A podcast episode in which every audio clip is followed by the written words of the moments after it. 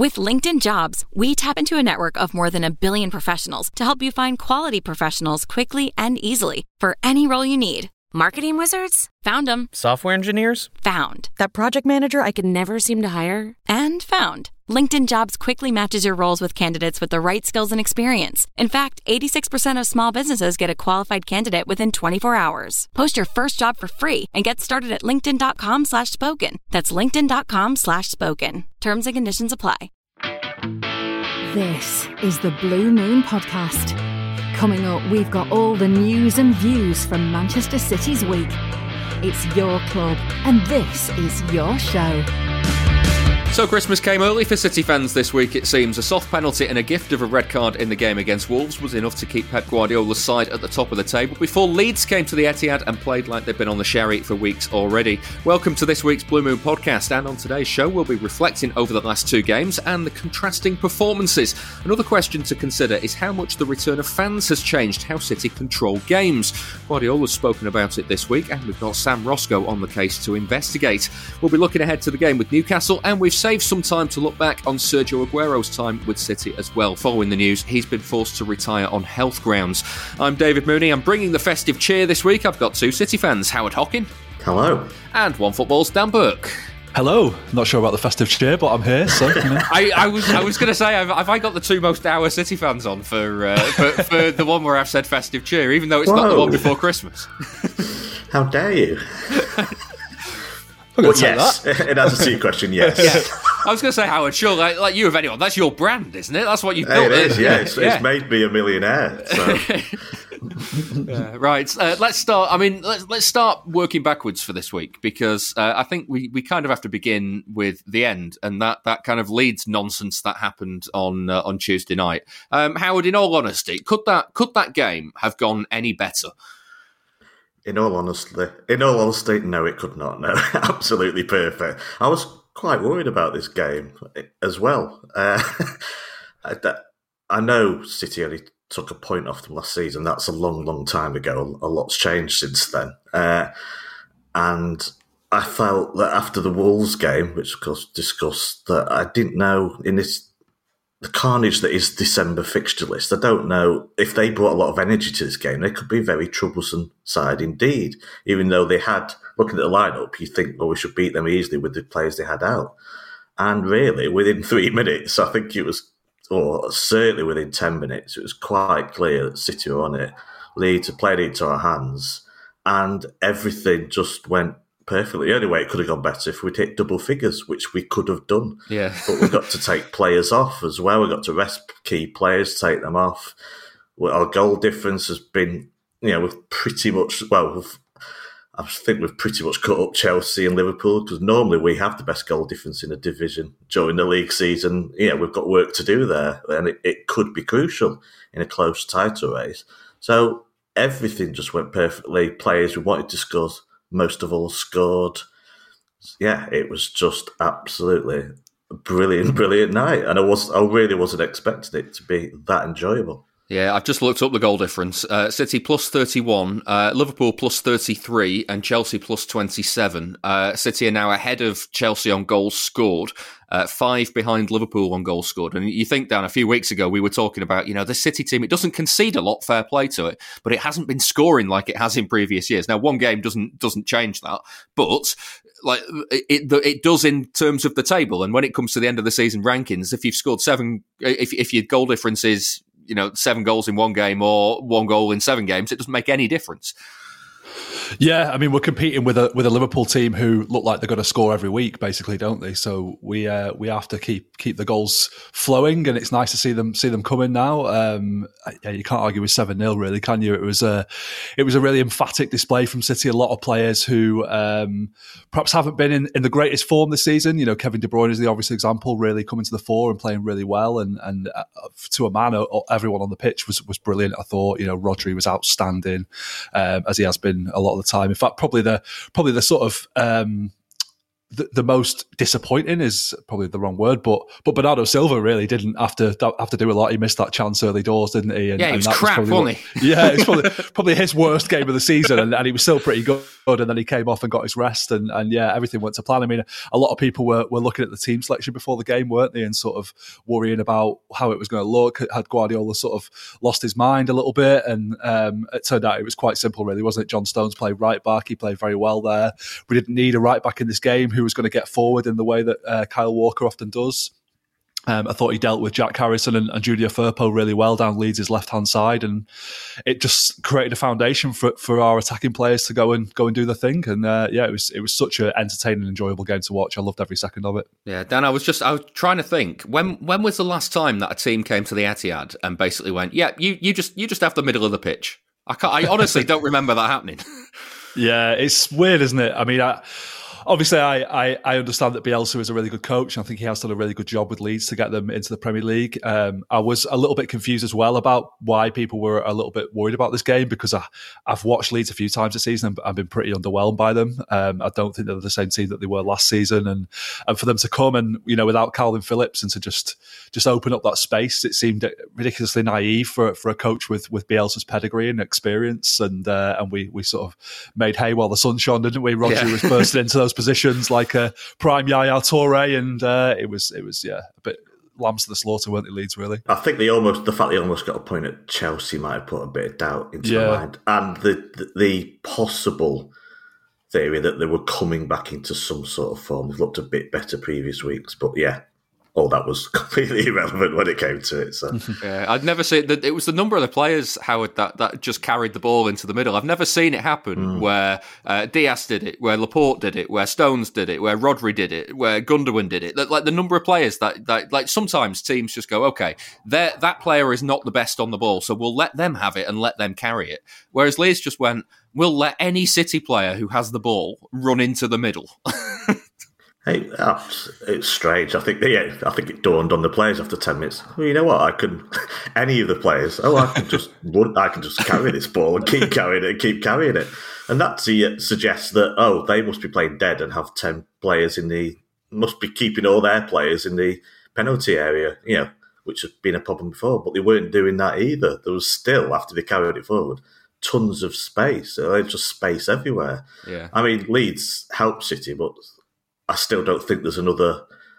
There's very few, if any, teams on the planet that would have taken such great advantage of the opportunities Leeds gave them as City did on Tuesday evening. Yeah, uh, let's talk about some individual players uh, because uh, one of you. I, I, this shows how much I listen to the guests when they're on the show because I can't remember which one of you said it already, and we've only been we've been going less than ten minutes. But uh, somebody mentioned Kevin De Bruyne back in form. Um, I think it might have been you, Dan.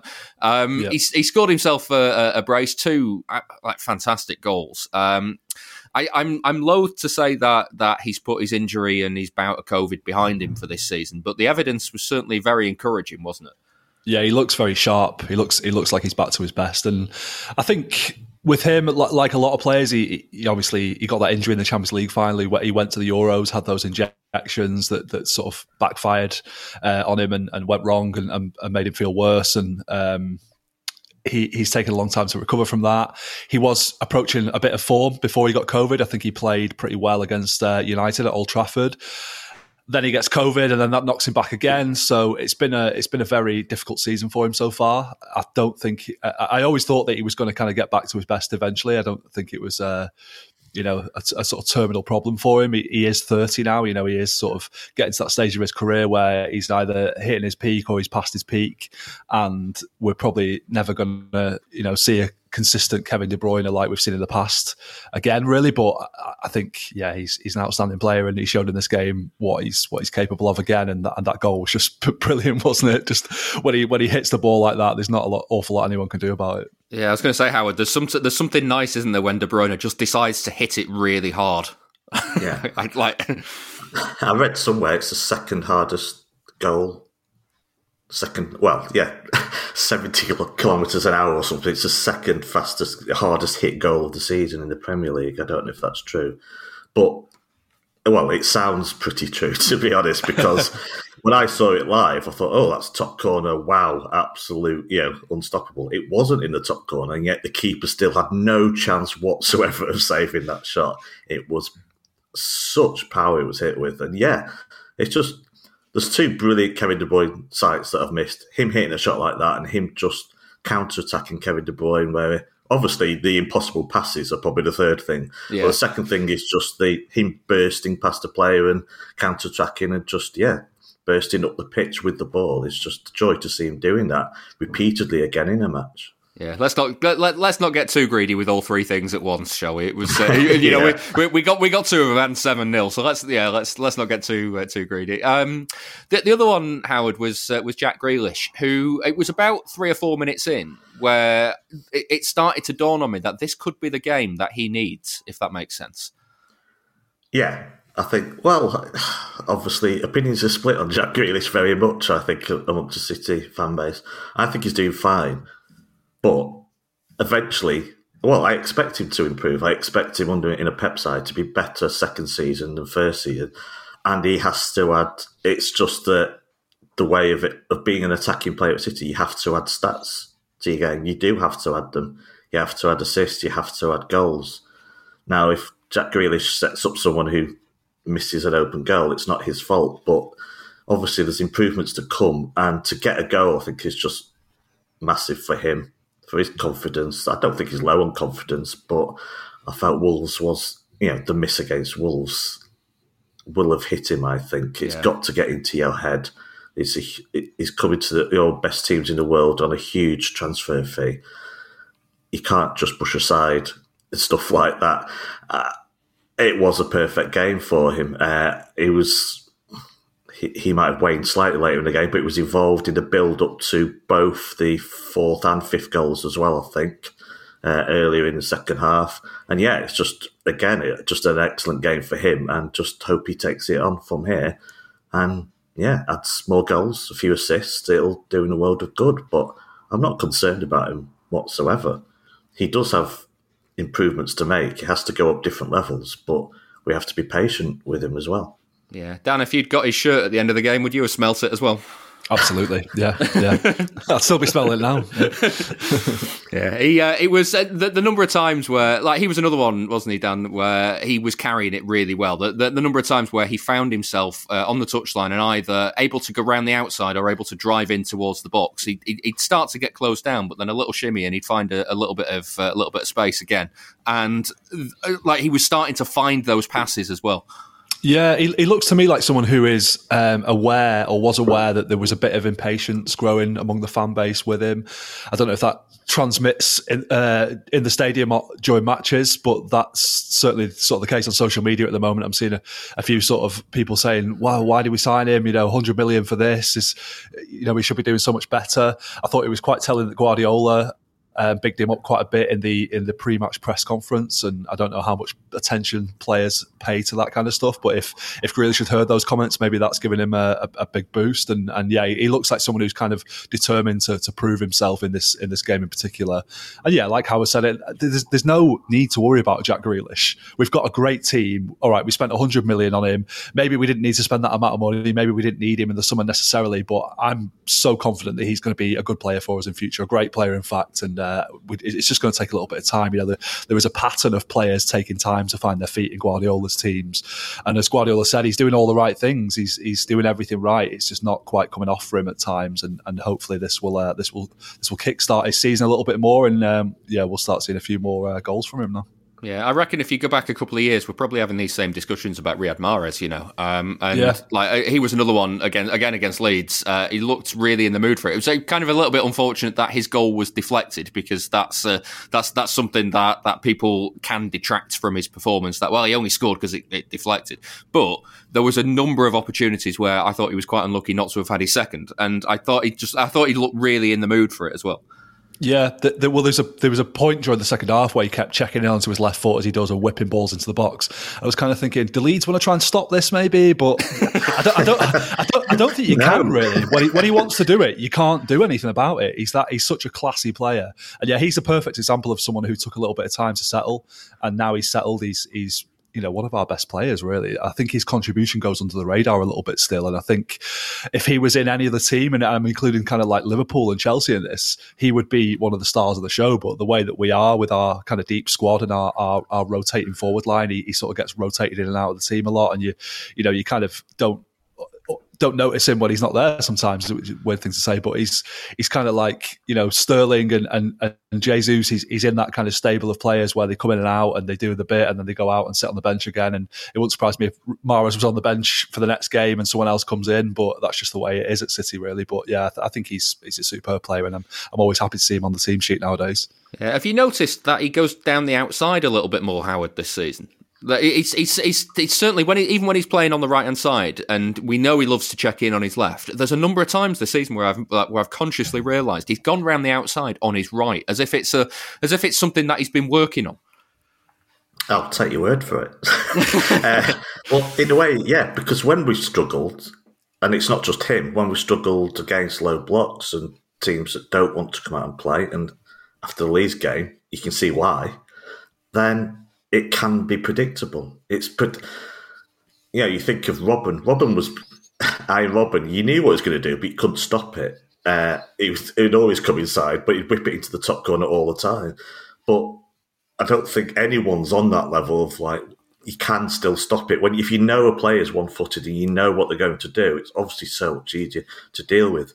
So if he is working that into the game, his game, that is absolutely brilliant because it puts, you know, it leaves uh, defenders unsure of, of where to commit and you know how to defend basically, and it gives obviously City to, to attack far more options. So yeah, it's the one absolutely spoiled us fans. But the thing that still surprises me is how one-footed a lot of our players are, and that that can lead to predictable football because they can only go one way.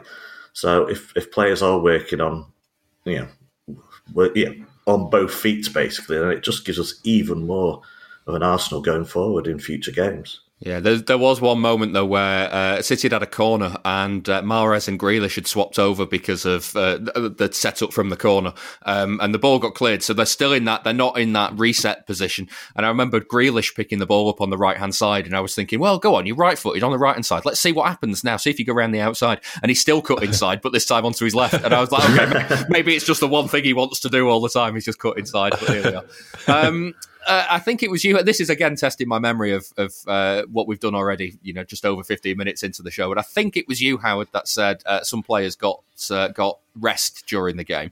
Um, and I suppose it's quite telling, isn't it, that uh, that that Guardiola took Bernardo off at half time, Rodri off on 56 minutes, and Dias off on 65 minutes. Three subs before, like on on, on or before 65 minutes, when Guardiola normally doesn't make any till about 70.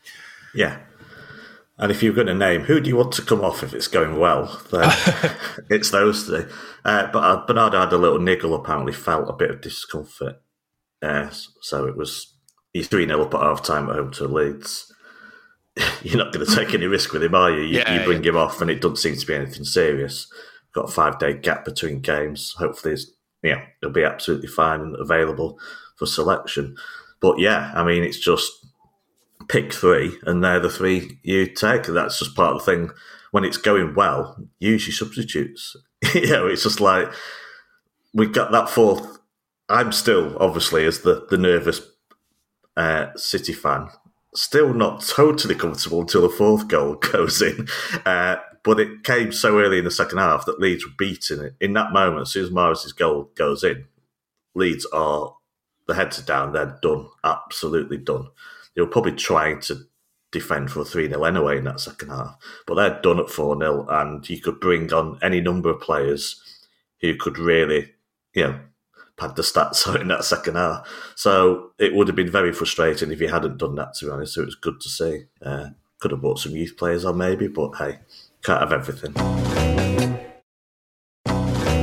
The players in particular, Dan. Um, I mean, Rodri is, is, is the one you mentioned before about his performance. I think I, I think you kind of knew what game you were going to get the moment that he. I think he, he made two kind of block challenges on his way into setting up Foden's goal, and then one of them was with the goalkeeper. It's like like if that's happening from Rodri, you know it's going to be a, a bit of a balmy match, don't you? yeah, the second goal he was heavily involved in that as well, wasn't he? Yeah, I, I just think I'm just in love with this man at the moment. To be honest with you, I love watching him. I, you, you, watch him.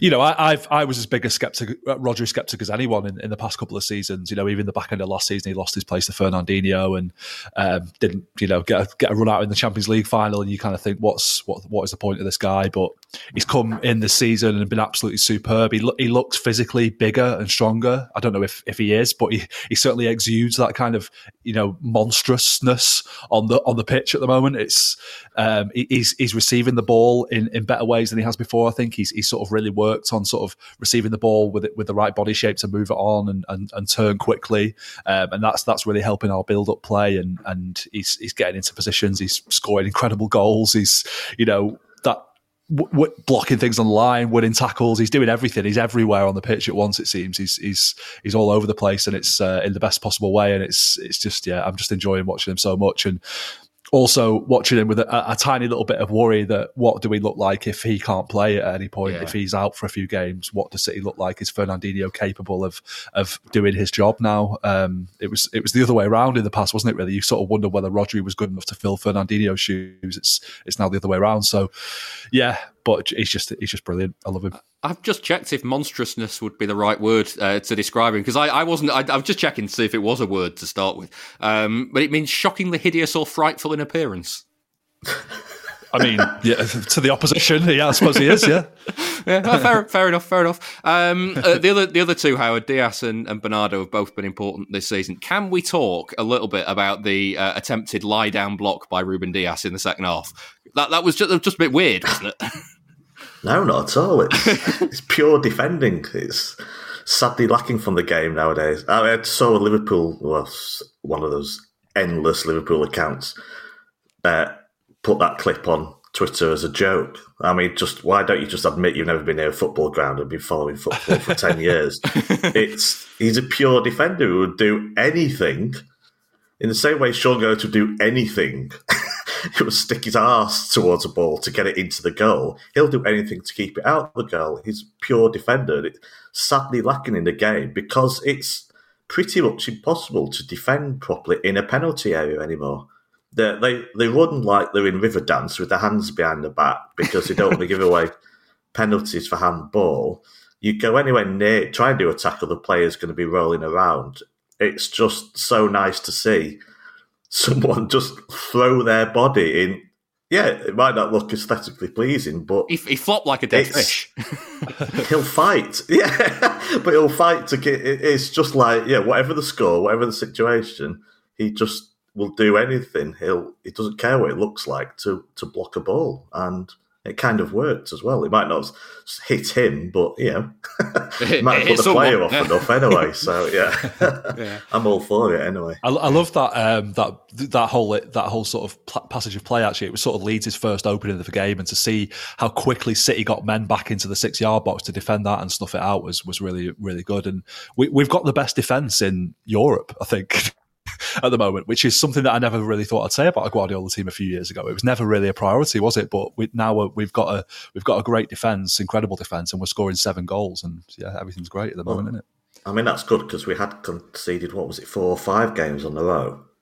Yeah, we, we won the games, mm. but it was conceded five in a row. So to get two clean sheets in the week, uh, yeah, is just obviously Ederson would love that, but I think the team love it as well as a whole to keep a clean sheet.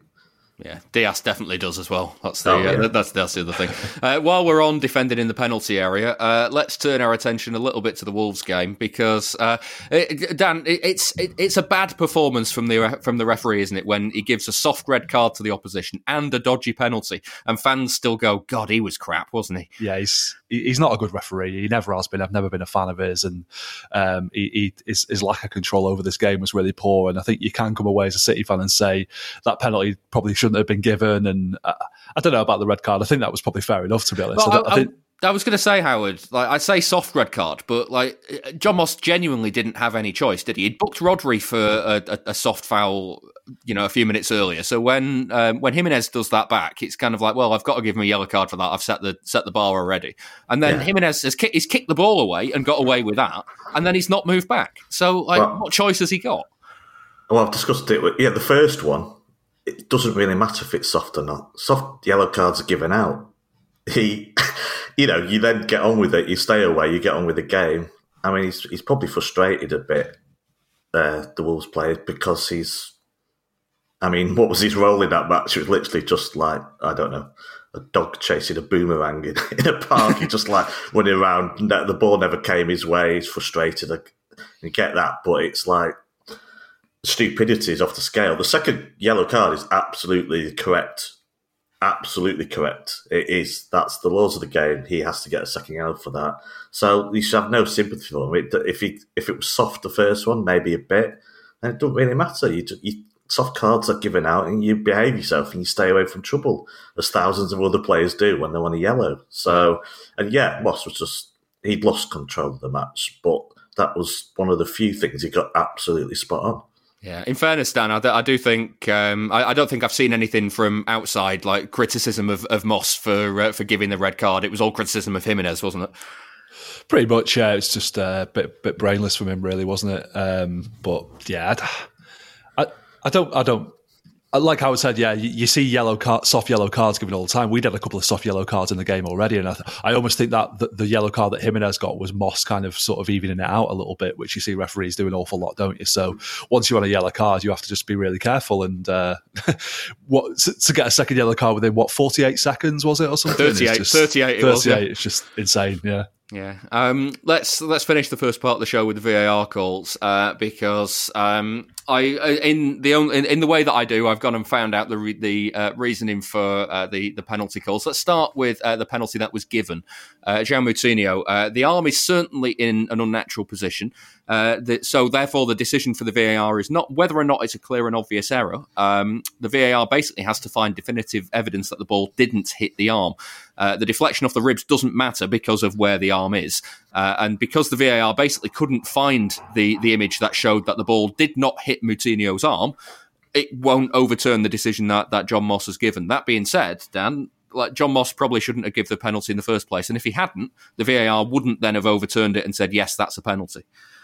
Yeah, I don't think it was a penalty. Yeah, I was I was getting pretty anxious about this game in the second half and thinking it was going to be one of them where we'd probably draw nil nil and, and, and lament the, the drop points. So when that penalty was given, I was I was delighted, obviously. But when you when you seen the replays back, I was pretty surprised that it wasn't overturned. Really, I, I think VAR has definitely uh, it's definitely improved this this season. I don't know whether that is just because they're taking a more sort of lackadaisical approach to it and just letting things go and stuff like that. But yeah, it's it's I'm still not not sure on this clear and obvious thing. It's, it's it seems like too loose a definition for me. I feel like with something like that, there should be some sort of intervention because how could the referee really clear, make a judgment call or something like that? Yeah, clear and obvious in this in this position here would be uh, that either the ball hasn't hit his arm, which is which is what it was looking for, or his arm wasn't in an, in an unnatural position. Well, it was. Mm. So that like that that that's that that's what the error is, and because it's not a clear and obvious error that the ball hasn't hit his arm, um, they've they, have they they've stuck with the on field decision. Yeah, I don't know what the ref's view of it was, and, and if he had a even if he had a good view of it, it might have looked like it had hit Moutinho's arm, but the replay showed that it didn't. So it's like surely you have to you have to intervene there. It doesn't make any sense to me. one of those weird games where City definitely deserved a penalty for me during the game. I'm just not sure it was deserved when we actually mm. got it.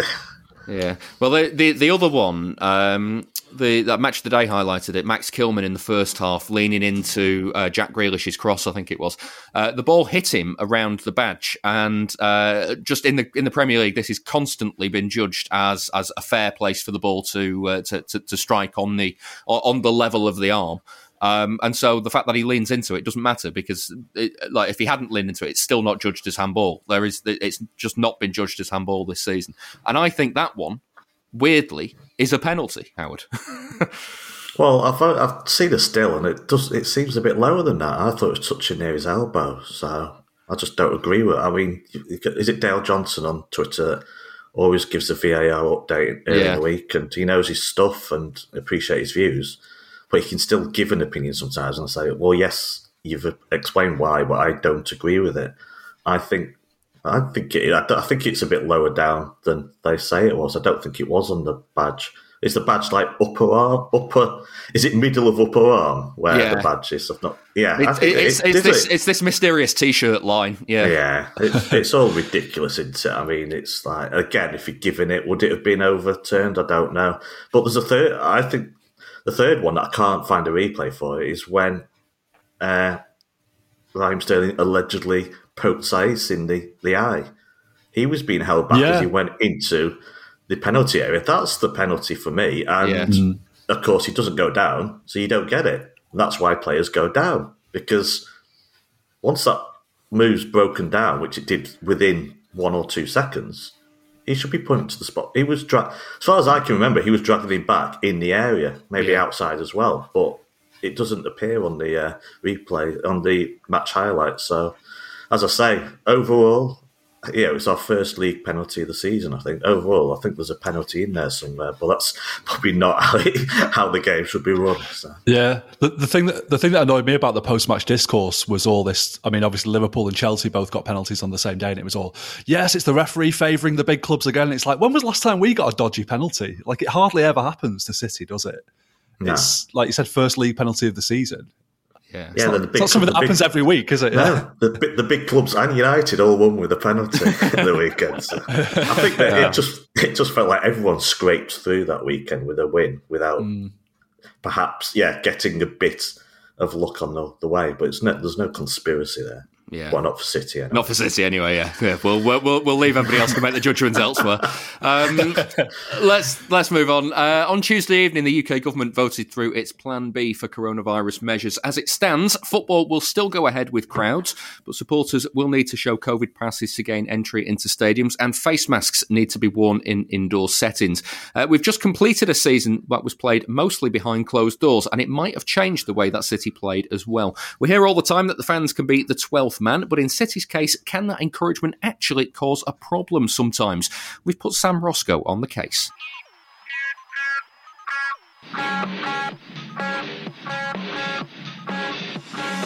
Last February on the podcast, City fan Dan Burke said this. It's a combination of really good pressing and really good possession play. Like maybe in the past, I think the possession has been decent, but the pressing's been off, or vice versa.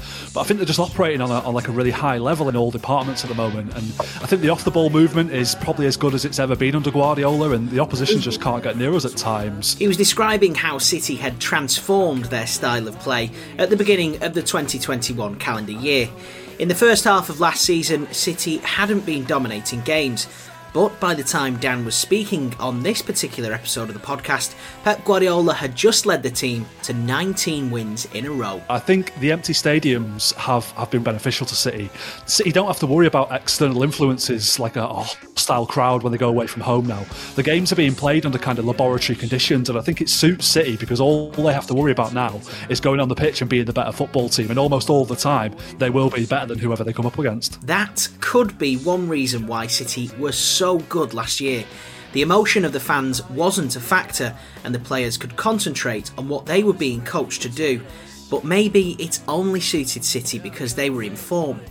Here's Liverpool fan Neil Atkinson talking about the impact of behind closed doors games ahead of City's 4 1 win at Anfield that season. What we've struggled with this season is sides committing to a certain shape, getting encouragement because Liverpool aren't playing that well, and absolutely still sticking with that shape. So, a really good example is the Newcastle away game. And under a normal circumstance, there are 50,000 drunken maniacs in St James's Park.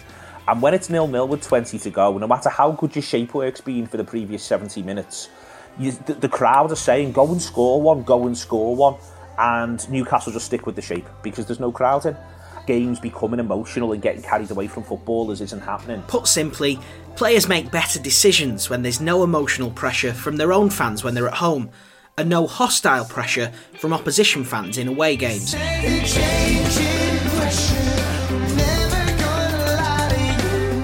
Perhaps this week there's been evidence of that with City. We won with fans or we won without fans. And without fans is exception. We play all our lives, being teenagers, being in academy, being in the professional world with fans. So it's not actually a problem. And I think the players give the enough adrenaline and enough energy. You play with our fans or against them to do what you have to do. That was Guardiola speaking before the 1 0 win over Wolves on Saturday, when we asked him if it was harder for his players to make good decisions now that the fans were back in grounds. But then after the match, he gave a slightly different answer. We lost simple balls, four or five simple balls that is not necessary. And we break in this situation because we play at home, because demanding the people, and when that happens, you lose the balls, easy balls, and after the counter-attack, we didn't defend well the throw-ins, we didn't defend well the high positions like we have one more man we drop too much to defend result it is completely opposite the manager was actually asked how important Ederson's save from Max Kilman was in the final few minutes but instead of talking about that, he gave an interesting insight into how protecting a narrow lead in front of your own fans can be difficult because the supporters want to see the goal that kills the game. We were really good with 11. He could not run. They didn't do one shoot on target with 11 at the end because we didn't press good. We, we drop, we drop. We play with emotion. You know, it's last minute, 1 0, it's not, the game is over and, and that's happened. But we create enough chances and clear ones to score more goals. City have started the season very well, but they've still had some minor issues when it comes to how to play against some teams at the Etihad. In this type of games, like the team comes to defend, expect the episodic action, we can you cannot do mistakes. We did it in Crystal Palace. In Southampton, we were not good. We played not good, and that's why it happened. But the Crystal Palace, we did enough mistakes that to put me. They are waiting for that. Last term might have started slowly because City were getting used to playing in the pandemic. So maybe those performances against teams like Southampton and Crystal Palace could be down to the players getting used to having a home crowd once again. It's probably not a major issue. Just a few minutes ago, we played a clip of Guardiola where he said that City have won titles with and without fans. And, as he always says, City will adapt to whatever the situation is. After all, this season's been going alright. So far.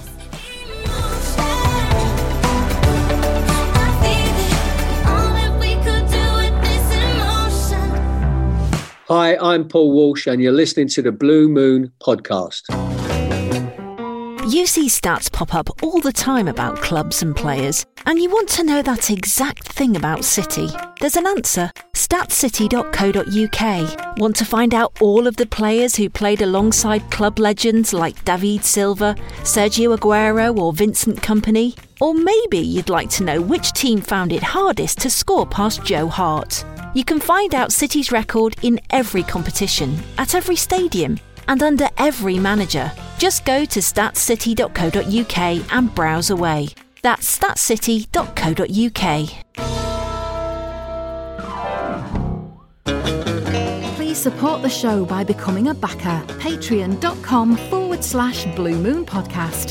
That was Sam Roscoe looking at the influence of uh, the fans inside the Etihad. Um, just before we move on, obviously, uh, Dan, the, the situation with, with Omicron is, is is changing constantly in the UK at the moment. You're in Germany right now, so.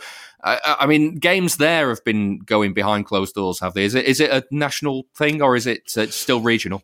Still regional, yeah. Some of them have been completely behind closed doors. Some of them have just had a, a sort of percentage of fans. Um, the Bayern Munich Borussia Dortmund game a few weeks ago, there was fifteen thousand fans there. So, yeah, they've they've been pretty strict about the measures here. Um, most of life is kind of going on as normal, and um, they've actually closed the nightclubs now, or, or, you're not allowed to go to a night. You can go to a nightclub, but you're not allowed to dance in the nightclub. You can still go to a bar and restaurant, but you can. So that, that, you can a you can go to a bar and restaurant, but you can't eat or drink. No, you can't. You can't eat or drink, thankfully. Yeah, yeah, but but just no no dancing. You've got to remain seated at all time, which makes me think they should like open a nightclub where everyone's on like office chairs. You know, where you can just roll around. That'd be the solution to me. But yeah, yeah, in terms of the football, it's um, it's it's taken a bit of a. Uh, but they've got they've got the winter break coming up here as well now. So right yeah, things are shutting down anyway. Yeah, things shut down anyway. Uh, Howard, are you, are you hmm. nervous that uh, it's a busy schedule for, for teams in England over the Christmas period? Uh, are you nervous that we might go behind closed doors for a bit? Yeah, I think the the new issue here is that it's players testing positive, not the general population. It's not just let's look at the figures nationally. if players are testing positive, then you can't play games behind closed doors. You just have no football. And it does feel, I'm afraid, that that's where we're heading for. Uh, now, there's a winter break here the, at the end of January, so it's a long way away. Yeah. Perhaps move it. Perhaps we have a summer without a major competition. Uh, well, without the World Cup. Uh, we do have some leeway there. It does feel uh, that we are heading towards more and more cancellations. It's it's just inevitable in a way. Uh, the safety of players and obviously fans are both equally important. And when it gets to the point that that safety cannot be guaranteed, then unfortunately there's nothing else to do. But we talked, yeah, well, we talked about this originally in Project Restart and all that. We've got, you know, time is just whatever you want it to be. If, if it needs to stop for a couple of weeks, then stop for a couple of weeks and then carry on after that. But I guess time will tell. But I've, there's going to be, at the very least, there's going to be a lot of individual individual games called off in yeah. the next couple of weeks across the leagues. That's just now inevitable. Yeah, well, uh, at time of recording, City's game against Newcastle is going ahead on uh, on Sunday. Um, Dan, it's amazing what a seven 0 win can do for your confidence, isn't it? yeah, yeah. I mean, I, I, don't want to be too confident going into this game, but I do think we are, you know, coming up against the worst team in the league as well. So it does seem like uh, a case of easy pickings, doesn't it? Really, which is the, the famous last words, I guess. But uh, yeah, it's hard. It's hard to see past the win, really. Yeah, yeah. Um, just looking at the schedule as well, Howard, we're talking about uh, players getting players in form and uh, and getting players rest. Who who do you think needs to be on the pitch at any point in this game, and who needs to just kind of like have their minutes managed right now? I honestly don't think it matters. I think we're you can't. Well, Torres is out, and Walker was not fully fit apparently for the game against Leeds. Otherwise, you've got a five day gap from the Leeds game, which, let's be honest, I still think City were probably third gear in that second half, and we took three players off. We then, we unless I'm wrong, do correct me. Uh, there's no match for a week after the Newcastle game, is there not? Until uh, I think it's, it's, it's League Cup week, isn't it? So I think the City are out. Exactly. So there's no no game. So essentially, they can just pick he can just pick the team he wants to pick for me. I don't, I don't see. I mean, Kevin De Bruyne. Perhaps you keep playing him now because he's come back in. He's put in that performance. Phil Foden's come in excellent.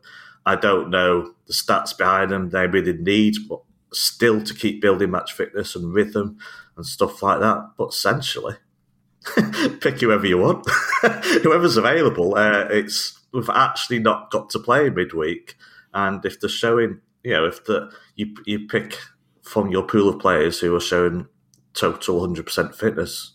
Yeah, the, the, I mean, this is the, the interesting thing, Dan. We always talk when well, uh, City have these games, don't they, where where outsiders always say, "Ah, well, you see the, the, the strength in depth that City have got. They they've named a team there that's strong enough to win this game." And then you look at the team, and it is a team that's strong enough to win this game. But it's like the team that faced Leeds at the Etihad last season, where it's just basically all the players that aren't going to play, and it's not a cohesive system.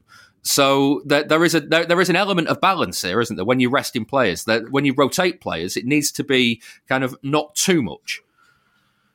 Yeah, there is. Yeah, and there's also the the aspect of of trying to keep everyone's rhythm going as well, um, which is I think was the case with the the Leipzig game the other week. A lot of people were surprised, first of all, with the team selection and the subs that you know we didn't really bring any youngsters on, and a lot of people were a bit disappointed with that. But I think a lot of times people kind of see Guardiola as this kind of like mad professor who just kind of does things on a whim and, and does does what he wants. But there's a whole sports science department behind him who are who are sort of instructing him in these decisions. And I think going, like a lot no, of the time, no, no, no, don't do this.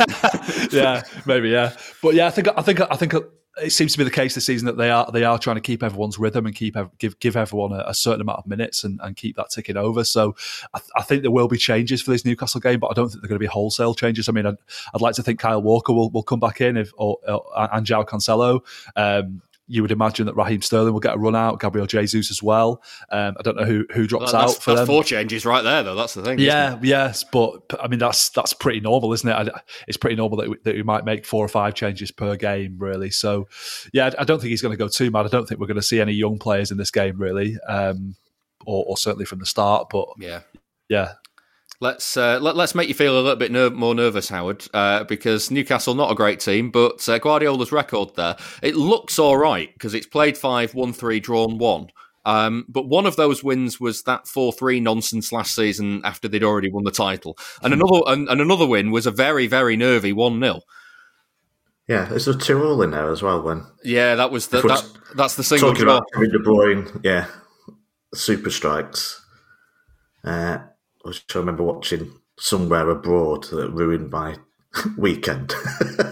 uh, it, it's strange, yeah. I, still remember, yeah, the, the two one defeat that I thought had cost us the title. It's a it's a strange one, but as I say, if City go out like they do, I can't see Newcastle playing dead and just stacking their penalty area. And it, it's a very strange situation for Newcastle. It's that the team isn't very good.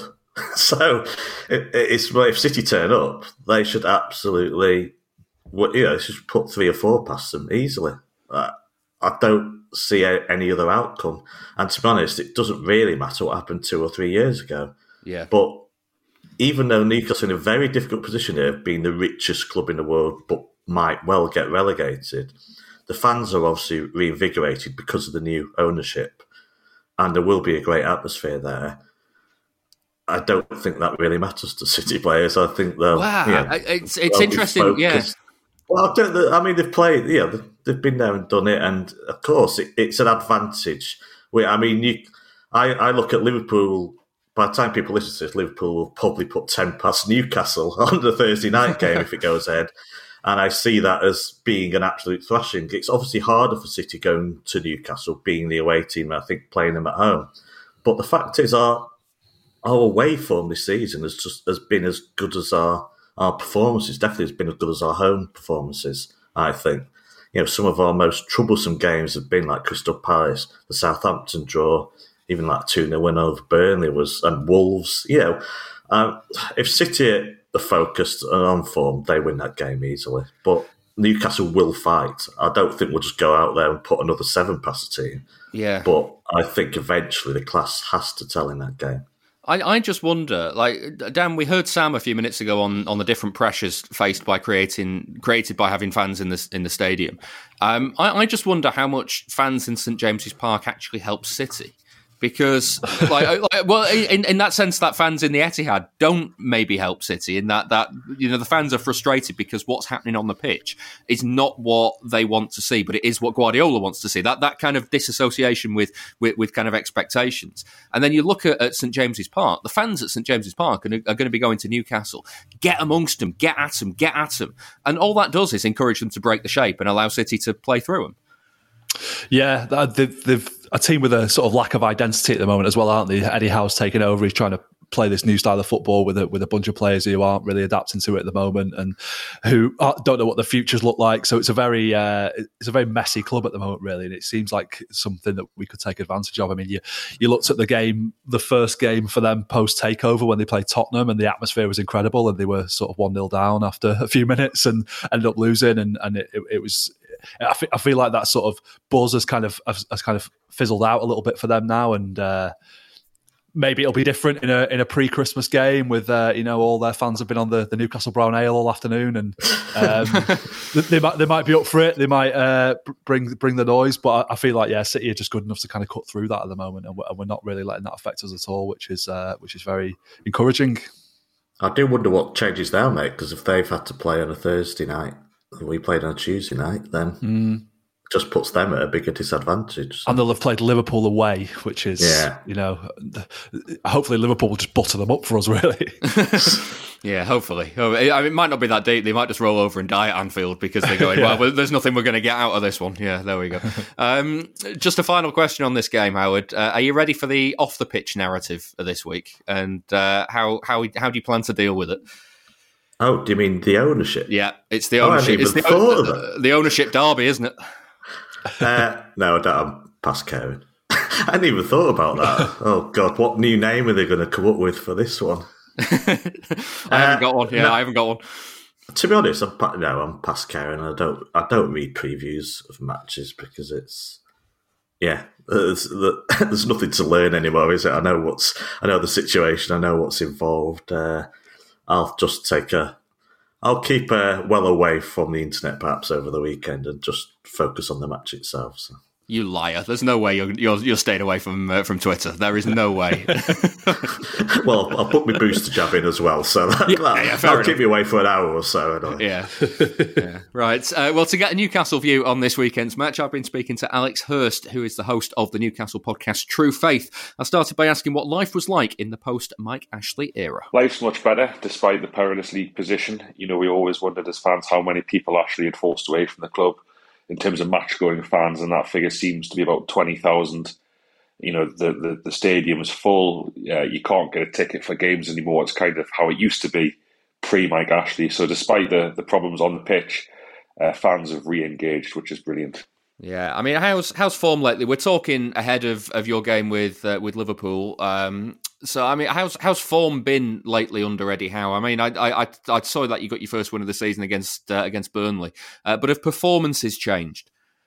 Performances have been miles better. Uh, sadly, results haven't followed. You know, Howe has t- taken five points from his first five games, which is an improvement because the team were, were on about half a point a game before he came in. But I think I think performances should have led to about uh, eight or nine points from those five games. So while that's incredibly promising performance wise, we really need the points. Yeah, I mean, in terms of of, of players that have uh, have stepped up, what's changed? Is there, is, is there anybody who's who's had a new lease of life under Eddie Howe? Yeah, definitely. John Jonjo Shelvey's a player that many Newcastle fans would not have thought would have risen back to being a key part of the team under Howe, but he, he really is a changed player. He looks revitalised. He's, he's, he's now an integral selection. And uh, yeah, he's been absolutely brilliant. You know, uh, players like um, Miguel Almiron and you know players who who were a little bit marginalised under Bruce all seem to have found a new lease of life, which is great because they are good players. They're, they are our best players. So Howe's done a really good job of uh, reintegrating those guys very quickly. Yeah, and um, I mean, I, I, I saw as well most recent goals. Callum Wilson, He's, how's he doing? brilliant. He's got that pre-existing relationship with with Howe, which which seems to have worked really well as well. He's a, he's a complete leader. I mean, if we were to lose him, it's not that far until January now. But I, I, I think he's the one player in the whole squad who's completely irreplaceable for Newcastle. Yeah, and uh, I mean, you mentioned before about uh, the the fans being back in, in St James's uh, in in the numbers. Um, obviously, it's been it's been a bit of a weird time, I guess, because everything was behind closed doors, and then it was kind of opening up again. And um, that, like you say, now there's there's uh, there's a full house every week. Um, how how how important has that been for the team? Oh, massive! That that home game against Burnley was was one of my favourite games of all time. Uh, the support was just out of this world. You know, it was 18th playing 19th uh, in the in the division, and uh, the atmosphere. You know, pe- people will talk about that game for years to come because because everyone in the whole stadium, uh, from a Newcastle's perspective, was so behind the players. It was the same against Norwich when we went down to ten men after eight minutes. It's like the crowd sucked the team through to get a point. Should have really won the game, in fact, against ten men. Um, so that's just as a football fan, you know, like you say, we have had that little spell of of being away, but. When we came back at the start of the season, it was just rubbish again because it was Bruce and it was Ashley. Uh, it was almost like you hadn't been away in terms of things being as bad as they were. People, you know, the crowd, uh, the the ground not being full, the stadium being quiet, people getting on the, the players' backs and the managers' back. Uh, this is a totally different scenario, much more enjoyable as a supporter. Yeah, what's uh, what's the hope for the season now? I mean, obviously, as we speak in in nineteenth place, but uh, but the outside of the relegation zone looks very much within touching distance, does it? Yeah, the hope for the season is seventeenth place. Uh, it's funny actually because all Mike Ashley ever wanted was to finish 17th, and now we really need to. um, we can realise his dream. But yeah, it's just it's going to be really hard to step. Newcastle will have to make history as the first team not to win any of their first 14 uh, Premier League games to stay up in a, in a 38 game season.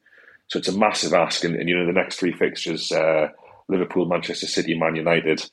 Uh, then two tough away games back to back in Everton and Southampton. I mean, you know, there's five five fixtures there before January and the transfer window opens. We've just got to stay. We've got to stay four, five, six points from 17th and hope to go again in January. I mean, it's it's funny as well that um, you look at a, a, team like City coming to town. Um, I mean, first off, what's what are your expectations for that game? How how do you think Newcastle will play? Uh, the expectation is that uh, we're, we are hard to beat at home. Our home record is not too bad this season for a team in our position. And, you know, I'd, I'd really like to think Newcastle could maybe take a point. Obviously, Manchester City in fantastic form after, well, not just the Leeds game, before the Leeds game too, but the, Le- the Leeds game in particular shows you what can happen if if Man City are on a good day, you're you're a little bit off it, like Leeds might have been. So it'll be a really hard game, but I'm, I'm still really looking forward to it. At, at home, I always give us a chance against anyone at St James's Park. It's away from home that would do most of our terrible work. So uh, I'm still looking forward to the game. Yeah, and I mean, it's a, we have to talk a little bit, I guess, about uh, about the ownership because um, uh, there's been there's been a lot of criticism towards Newcastle with uh, with the new owners, and there's been uh, a, a, similar sort of criticism towards City in the past about uh, about the, the, the social issues that that that uh, fans face with having owners from a country like Saudi Arabia and a place like Abu Dhabi for City. Um, what's how how do you kind of compartmentalize it all at the moment? I've done a lot of media about this, and I say the same thing to everyone. You know what? If if if there needs to be rules in English football about who owns football clubs and them being either uh, not from autocratic states or not from uh, you know anyone who would deem to be bad for the English game, whatever that might mean, do it. These you know these people just do it. You don't need me or you or any other City or Newcastle fan to legislate English football. Like we're very much not not considered when people at the top make these decisions about how English football works. So, if listen, if if, if football needs uh, governance and, and restructuring, great, you know, crack on and do it. But don't come to me or another football fan and say, "Why are you letting this happen?" Because we're not letting this happen. Uh, this happens to us. The, the Premier League don't like governance. They don't like the fan-led review. They don't like outside interference. Fine, that's okay. That that is how it is. But what do you want ordinary football fans to do about this? We don't have a say in it. Um, you know, we, we, we don't get asked. Should football fans be asked about when the football club has taken over? I think so, but the people with the power in the game, right up, you know, not just the, the decision makers, but people in the media, uh, people who make a lot of money out of football, they're quite happy with the way football works at the minute. I don't quite understand why it therefore falls on football fans who are given the least say of all to be the ones who have to speak out about this. It, doesn't make any sense to me. Yeah, and shoulder the responsibility as well. It's uh, yeah, it's yeah. Uh, it's an unfair burden at times. Um, in a similar sort of vein, uh, when you look across at, at City and, and, the takeover in, in two thousand and eight, where where do you kind of hope Newcastle can go from here in, in, in terms of the resources that the club now has, assuming that you can that you can stay in the league this season? Yeah, I would love obviously to replicate what City did. I think that might be hard for a number of factors football's changed since 2008 and, and financial fair play is now a much bigger thing and there's all sorts uh, of, of, of, barriers. Um, not not least that City have shown how to do it and other clubs will be more mindful of that as well and trying to prevent a similar kind of thing happening to you know to the elite of the game being breached like that. You know Amanda Staveley said on day one she wants to win the Premier League in the next five to ten years. That's their ambition uh, they also want to make Newcastle one of the five biggest football clubs in the world. I'm fully behind that, of course. Whether they can do it is a different question. Uh, staying up this season is the first part. Um, but you know what? If, if, Newcastle can be a team that competes every single season in the top 10 of the Premier League with aspirations of the top six, that will be enough for me. Yeah. Um, just final question. Then we have a charity bet coming up a bit later on in the show. Uh, what's your score prediction for this? I'll let you. Uh, I'll let you take my bet. Thanks. Uh, I'll go 2 2. This is the Blue Moon Podcast. Follow us on Twitter at Blue Moon Podcast. That was Alex Hurst from True Faith. Um, now, surprisingly, none of last week's panel saw a 7 0 thumping of Leeds coming, so we're still on £930 for the charity bet this season. William Hill is giving each of us a £10 correct score single, and the winnings are going to the Man City Fans Food Bank. They're collecting donations of food and money for Manchester Central Food Bank, which helps people living in poverty in the city. Um, we heard from Alex that he's gone uh, with an optimistic two all draw. That's uh, 28 to 1 and £280 if he's right on that. Uh, we'll start with you, Howard. What's, uh, what's your score prediction for this game? Confident 3 0. A confident 3 0 is 6 to 1 and £60 if you're right. Uh, Dan? An even more confident 4 0. An even more confident 4 0 is 9 to 1 and uh, £90 if you're right. You've got to be 18 or over to gamble. Prices can change. Please gamble responsibly. And for more, visit begambleaware.org. Um, now, to finish the show this week, uh, I just wanted to uh, reflect on this.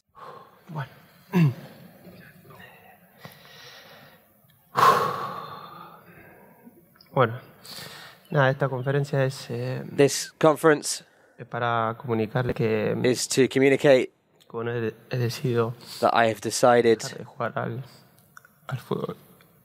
to stop playing football. Su. That was from Sergio Aguero's news conference on Wednesday morning as he announced that due to his health and recently diagnosed heart arrhythmia, he's retiring from football. Um, weirdly, it's quite nice that City play Newcastle this weekend because he scored more goals for City against Newcastle than any other team. It was 15 in 15. Um, Dan, I watched this live, this this news conference. Um, and the second he took to the stage in tears, it absolutely broke me. Um, were, were you watching along at the same time? I was, yeah. I was covering it live at work, so I had to I had to keep it together a little bit. But I, sh- I shed a tear myself. I'm not going to lie. My girlfriend was sat next to me, crying her eyes out as well. It was uh, it was it was heartbreaking, wasn't it? I'd, obviously, the, the news had been kind of trailed the day before that he was going to make this announcement. Um, it wasn't confirmed what that announcement would be, but I think everybody read between the lines. And I don't know. There was a small part of me that kind of thought maybe he's not going to retire. Maybe he's just going to come out and say, "Oh yeah, we're still going to you know keep trying and see what happens." But when they showed him, you know, the the, the stage set up at Camp Nou, and there was all the the players from Barcelona there, and you know other people like Guardiola and Txiki there, you, you knew what it was going to be, didn't you? And as soon as he comes on, he's, he's in tears already. Then yeah, it, it, was awful, awful to watch. But yeah, what what a what a tragic uh, end to his career it is, really. Yeah, Howard. I was to say it's a sad end to like. It's a great player who doesn't deserve to to have his career ended like that, does he? Hmm. I mean, sadly, you just don't get fairy tales in football all the time. You don't get to write the script. He was so good at such an early age. Uh, be thankful that he still had a good fifteen years of absolute world class football in him and a fair, you know, a fair length career. Uh, but he had more to give, and it's sad. But I was I was sad because he's the happiest footballer I've ever seen in my life. Yeah, and to see him crying is just horrible. Uh, but I'm I'm relieved as well because at the end of the day, he's had that he's had a damn good career, and his health's more important. And I'm kind of relieved that he has made the decision to look after his health over playing a bit more football for a year or two. So. Yeah it's more visually that yeah, I, you knew what the press conference was about, and he's got his yeah full life ahead of him, and yeah, hope he finds a new passion that makes him really happy. Yeah, it's it's. I, I feel a little bit sad down that it that it didn't end at City in, in a way because it, it feels like the the Barcelona era Aguero is just kind of tacked on and it doesn't like it's not the same player and in in not the same vein. You look at it's like those a lot of those veteran players that City signed in in the noughties where you're thinking yeah. that, like your career does not deserve to go out with a year at City. Do you know what I mean? Yeah. Well, there, well, there was um there was a video that Barcelona posted on their social media yesterday where after the press conference they'd sort of got him to say a little piece to camera and he's, his eyes are still bloodshot from crying. And he's sort of said, oh thank you barcelona. I'll always i'll always cheer for you and this kind of thing. And i felt like i, I felt like like he, he's not really your your legend. He's our legend you know what i mean? He's our he's our boy really. His, his career with them you know, got off to a bad start with with the fact that he was going there to to join up with Messi, and Messi left suddenly, and that was a bit of a blow for him, really. You know, he's he, he, had injury problems. He, he came back from that and, and scored a consolation goal for against Real Madrid, and I think he made five appearances in total. Um, yeah, and I, at the time that we'd decided not to extend his contract, I, w- I was I was gutted about it, obviously, but I was a bit philosophical about it as well. I was thinking, well, you know, he's he's sort of come to the end of the road. It feels like maybe the right time for both parties to move on, and at the time we were still you know hoping to win the champions league and i thought that would have been a great way for him to go out to, to win the champions league. That was something that he said that he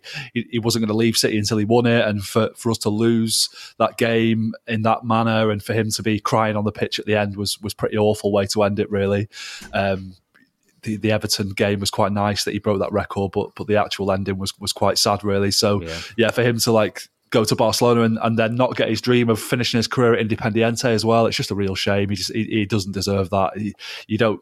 You often do get what you deserve in football, and he hasn't got what he deserved. I don't think. Yeah, and it's uh, Howard. You said before there's no fairy tales, and it just kind of it, that Champions League final shows it, doesn't it? Because like it's the it's the one thing in his career where that that he hasn't won, and you're thinking mm. like that it's the it's the, if there's any player that deserves to have won it that hasn't won it, it's probably him, isn't it?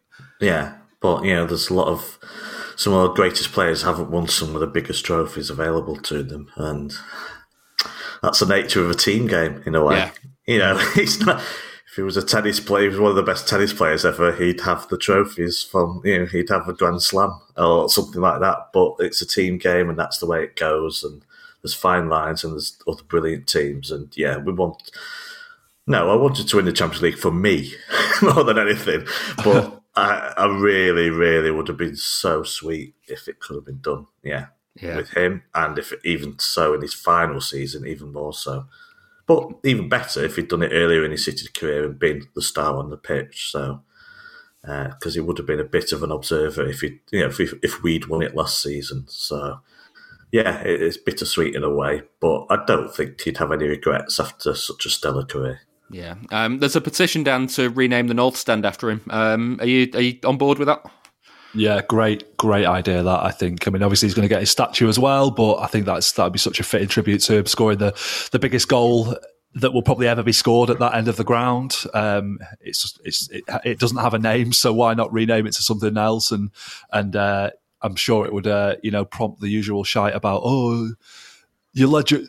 Your legends all played in the last, you know, few years or whatever. What's what history have you got, kind of thing? And I just think, well, I, I kind of like that actually. I kind of like that we we we have lived through our, our, the the best period in our history, and we're still living through it, and it's and we're still and we're commemorating these players in this way. I think it's I think it's it's really good for us. So I, I would definitely do that. Yeah, a bit yeah. bit next to the Colin Bell stand. So yeah, not that recent. He's not that recent. Yeah. yeah. yeah, But how would I assume you're on board as well? Are you?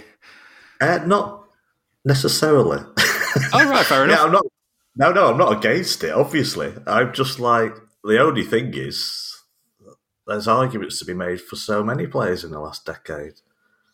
He's in the top two anyway, so uh, I just find it so hard to pick one player. But he's had the career of others, and he's got that moment as well, which saved my life, changed my life, and and so and all our lives. So I'm absolutely fine with it, but it's it's hard in a way when we have created so many legends in such a short space of time that you could rename all of the stands twice over.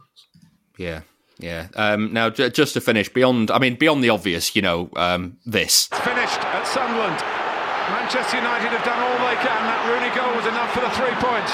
Manchester City are still alive here. Balotelli, Aguero!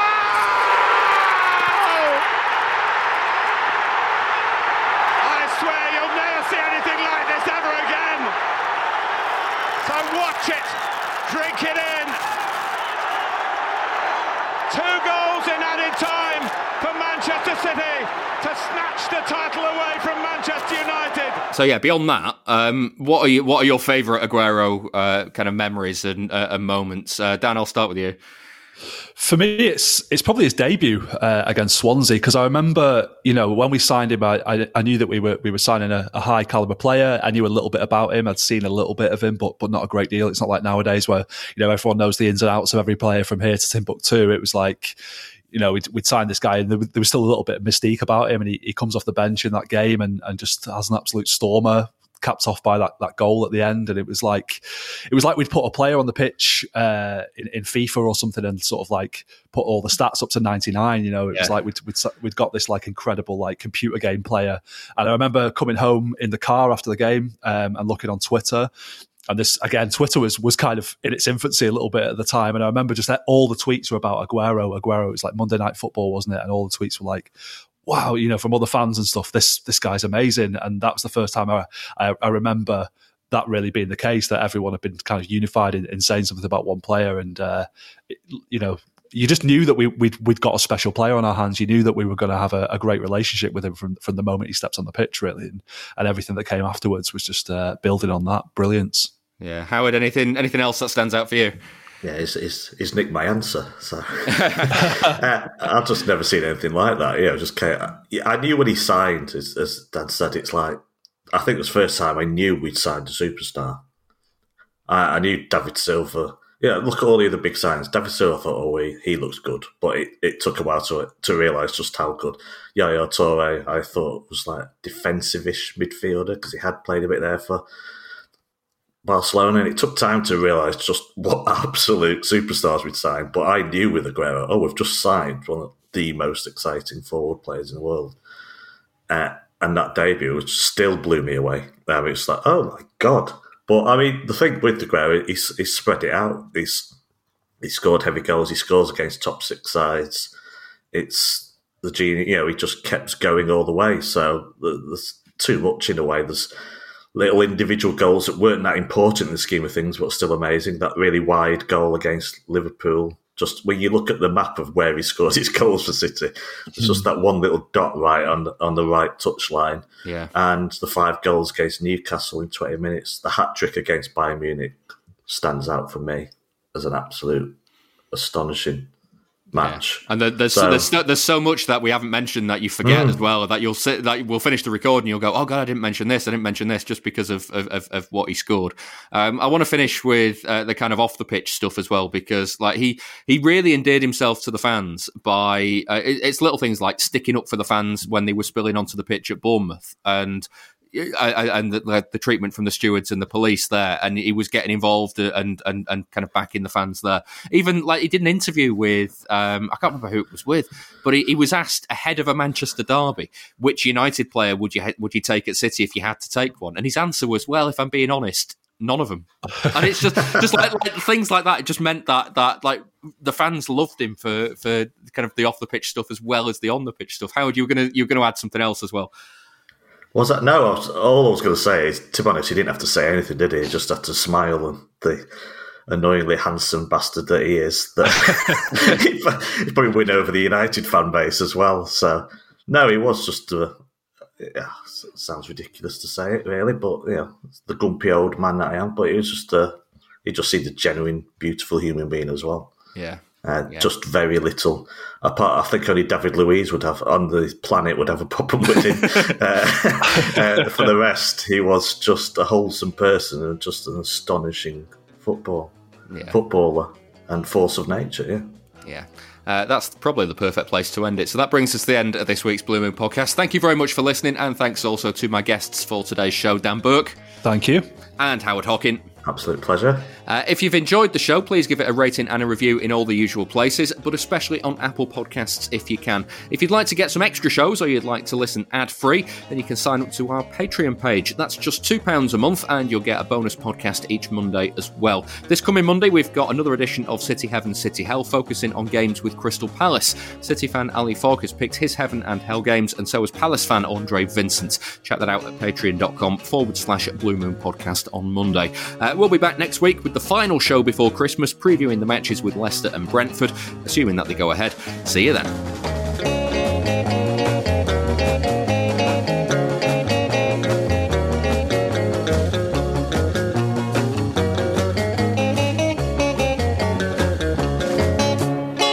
That was the Blue Moon Podcast. Please support the show. Patreon.com forward slash Blue Moon Podcast.